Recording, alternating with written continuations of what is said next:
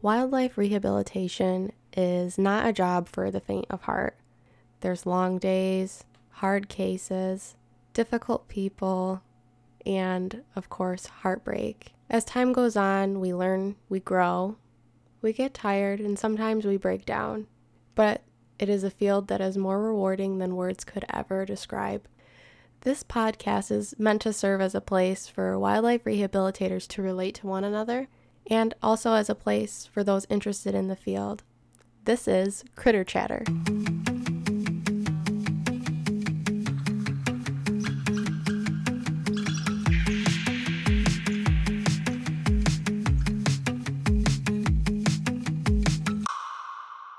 Hi everybody, my name is Erica and I'm a licensed wildlife rehabilitator in the state of Michigan, and I will be your host for Critter Chatter. I am fairly new to the field. I've only been licensed in wildlife rehab since 2018, but I have been working in veterinary medicine as a veterinary technician since 2011. So my ultimate goal for this podcast and our listeners here is not to act like I know everything, because 100% I absolutely don't. I'm very new to the field. But I realize that there are not many opportunities for us to be on the same page, talk, hear each other out. At the end of the day, we're all on the same team, even though we all may do things differently. And everybody has something to offer, something that they can put on the table, and we can learn from each other. So this episode is just to kind of get things rolling here, and hopefully we can all learn something new. So a little bit about myself. I initially started working at a small animal practice in 2011. I was actually in high school at the time and a certified veterinary assistant. I did go on after high school to college, where I pursued my veterinary technician degree and became licensed in 2015. So I continued to work and practice as a technician, and as time went on, I began receiving a lot of phone calls at the clinic regarding injured and orphaned wildlife. So basically, I came to realize that there was a great need in our area for wildlife rehabilitators. So I thought, well, I'll just go and get certified or licensed in wildlife rehab and try to help out a little bit. Nothing crazy, just here and there, kind of fill that gap. So I went on to take my IWRC course and then built an enclosure for the Michigan DNR to inspect, and became licensed in 2018. After I became licensed, I, just from word of mouth, began receiving a lot of phone calls and referrals from people. And before I knew it, I was swarmed with orphaned animals in the springtime, most specifically baby raccoons, because at least in our state, a lot of people stray away from doing them, or they accept all mammals except raccoons. So there was a huge demand for raccoon rehabilitators. From that point of being slammed with these infant wild mammals, I knew immediately, okay, this is way bigger than I thought. This is growing way faster than I thought, and I decided to create an actual nonprofit organization, because at that point I was paying for everything completely out of pocket. I was still working full-time and basically just working to pay for my wildlife rehab habits, which I think a lot of us do. After founding my nonprofit and kind of creating a brand, a social media page, a website, things kept growing and growing, and I started gathering sub permits, so people that could assist me legally with bottle babies under my license, and some volunteers to help me with cleaning and feedings on my premises. And still, I I felt like, and of course I still feel like, I have just these massive growing pains because there's such a deficit of wildlife rehabilitators all across the board. And I feel even the large centers, as they keep growing, the demand just keeps growing. Our public becomes more and more educated on wildlife and what to do when you see an injured or orphaned animal in the wild.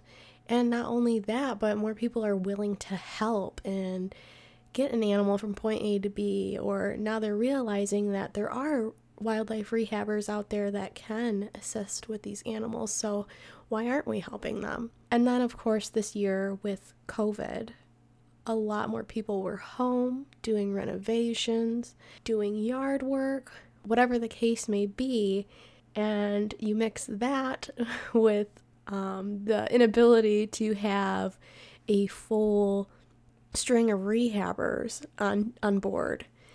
And you kind of just have the perfect storm. It's been a really wild year. And this podcast has been a project that's been on my mind this whole year. I really wanted to start this, and it's obviously just been so busy, and now things are finally starting to simmer down. We're coming out of baby season. We're alive still, and so now we're playing catch up, and I'm finding some more time to work on these passion projects like Critter Chatter. So my organization is Critter Crossing Rehabilitation. Right now, I'm only licensed for small mammals. I guess you could consider me an in-betweener rehabber, which I think a lot of us kind of fall in that category. So there's the at-home rehabbers, which is what I started as, you know, very, very small scale, out of pocket. And then, you know, the huge facilities, the big, fully functional, sometimes even purpose-built facilities that have a full staff, paid staff or volunteer staff, and they just really have their shit together. And I find myself, along with a lot of my friends actually, in the middle, and that is, we have this organization, it's growing, it's flourishing, but we don't have the resources to have a fully functional facility. It's definitely a goal, and it's definitely needed. But right now, we're in that situation where we have these huge dreams and goals, but we're also so busy trying to take care of our patients and keep up with the workload that it's hard to move forward.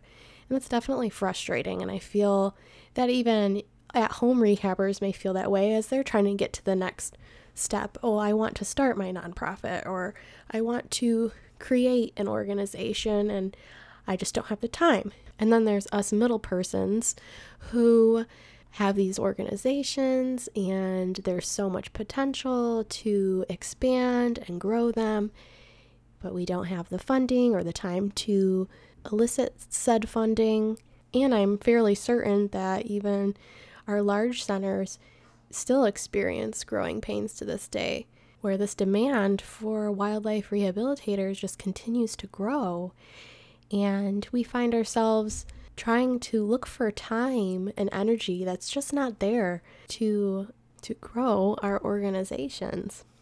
So as of right now, I do still work full-time as a veterinary technician, and I need to do that in order to live, so I may not be paying out of pocket anymore to fund my rehab expenses, thanks to my very great community and donors, but I still have to make a living wage, and I haven't quite found that balance yet or figured out how to get myself in a position where I can comfortably pay myself on my organization's dime and still fund the animal care. So, of course, it's kind of a little bit of guilt, I think, involved in that thought process. I almost don't feel it's appropriate to use that money to pay myself a living wage, because I know that when people donate, they're not thinking, oh, I'm paying for Erica to live her life and buy groceries and pay her house payment. They're donating because they want to take care of the animals. And I know there are people that do that, and that's, to me, that's totally fine. I think that it's understandable, because if you're paying yourself to run your organization and take care of those animals and be there full time, you are probably doing a fantastic job because you're able to be there all the time. So that's kind of a goal that I have, is to make the move from being an employee for someone else and be an employee of the animals. I do find that having the accessibility to medications, treatments, and physical examinations and surgeries by the doctor that I work for is very convenient. And having that background in veterinary medicine has aided me greatly to be where I'm at right now and to feel as comfortable as I do this early on in the game. But I also know that I could be doing so much more if I didn't have to be at work every single day. I guess you could say that I jumped headfirst into rehab without even realizing it when I became licensed. I wanted to help when I could, and we all know that it's just not that simple, and the demand is always greater than the resources available. I think that we could all probably relate in a sense that we almost don't have time to have a life, and I think that we are all spread very thin, and that we can't always do as much as we wish that we could. And we all share a very common goal, and that's rescue and release. And we want to help as many animals as we can, and we want to do so responsibly. There is kind of this taboo, I feel, amongst rehabbers, where we put all this pressure on not only ourselves, but on each other, where your life has to be rehab and only rehab. How do you have any free time if you are enjoying yourself during the months of April, May, June, July? You are a terrible rehabber. And maybe that's just a fallacy. Maybe that's just me exaggerating a little bit. But I do think that some look at it that way. And I think that I can see where comments or thoughts like that may stem from, especially because there's not enough rehabbers. But I also feel like we are no good to the animals if we aren't good to ourselves. And that's something that I think that we might spend some time talking about on this podcast. Giving ourselves permission to live and be our own people. Take time for hobbies, do things that are good for our mental health and stability. And I know that it's hard to do that, and I struggle with it, but I think that we could all help each other and remind each other and support each other when they need a break, or when they need some time to breathe or do something that makes them happy that isn't necessarily working hands-on with the animals in our care. Obviously, rehabilitating wildlife makes us happy. Otherwise, we wouldn't be doing it. It's something that you have to have a passion for, because it is very grueling, but it is also very demanding mentally, physically, emotionally. So reminding ourselves and each other to take a step back every now and then is very, very important. And I know, personally, I even feel guilty if I'm doing something that I enjoy that's not directly revolved with my rehabilitation organization. I find myself not even enjoying the things that I should be enjoying, because I feel like, oh my gosh, I have a million other things I should be doing. I cannot believe I'm doing this right now when somebody's probably trying to call me or text me about an animal. But I still have to do these things. I still have to take care of me so that I can take care of them. And hell, why don't we all just take care of each other while we're at it? So lately, I've been trying to create more time for myself that isn't really there. And recently, a job opportunity presented itself to me, which I still have to work to make money. But I also want to have more time to do my rehab, take care of administrative duties, and take care of the animals. So I am taking a jump, which is terrifying, into a new career that will offer me more time to take care of Critter Crossing. So I recently accepted a position as an animal control officer, which is very exciting. I've already worked pretty closely with our local animal control, and this is just going to strengthen that bond and be an asset to both them and myself. They're being very open and excited about me being licensed in wildlife, and it'll be an opportunity to field more calls, educate the public, be able to go pick up animals and intake animals, and I'll have more hours in the day in general. So my work days will be shorter, and hopefully I'll have a little bit more energy after leaving work.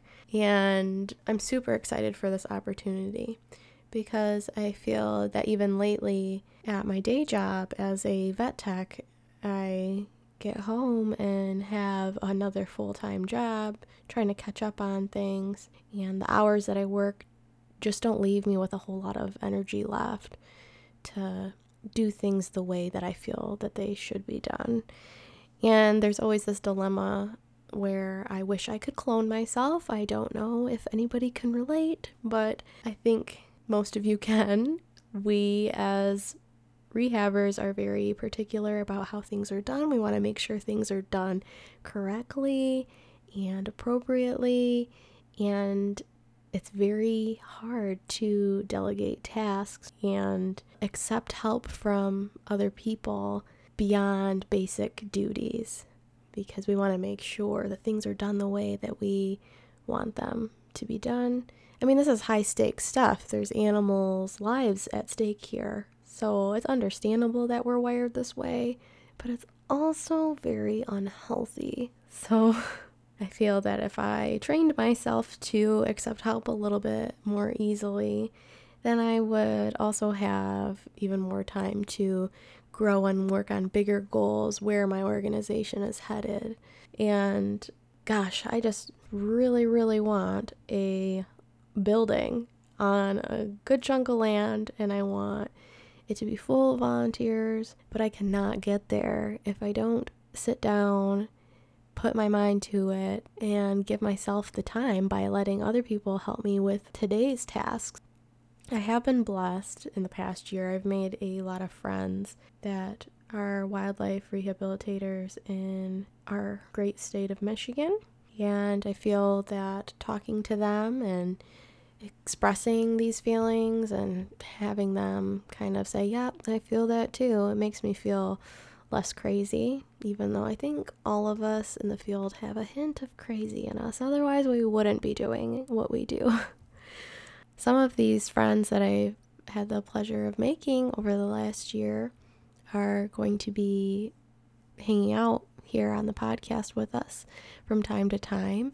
And all of them have something amazing about them that I know that they want to share.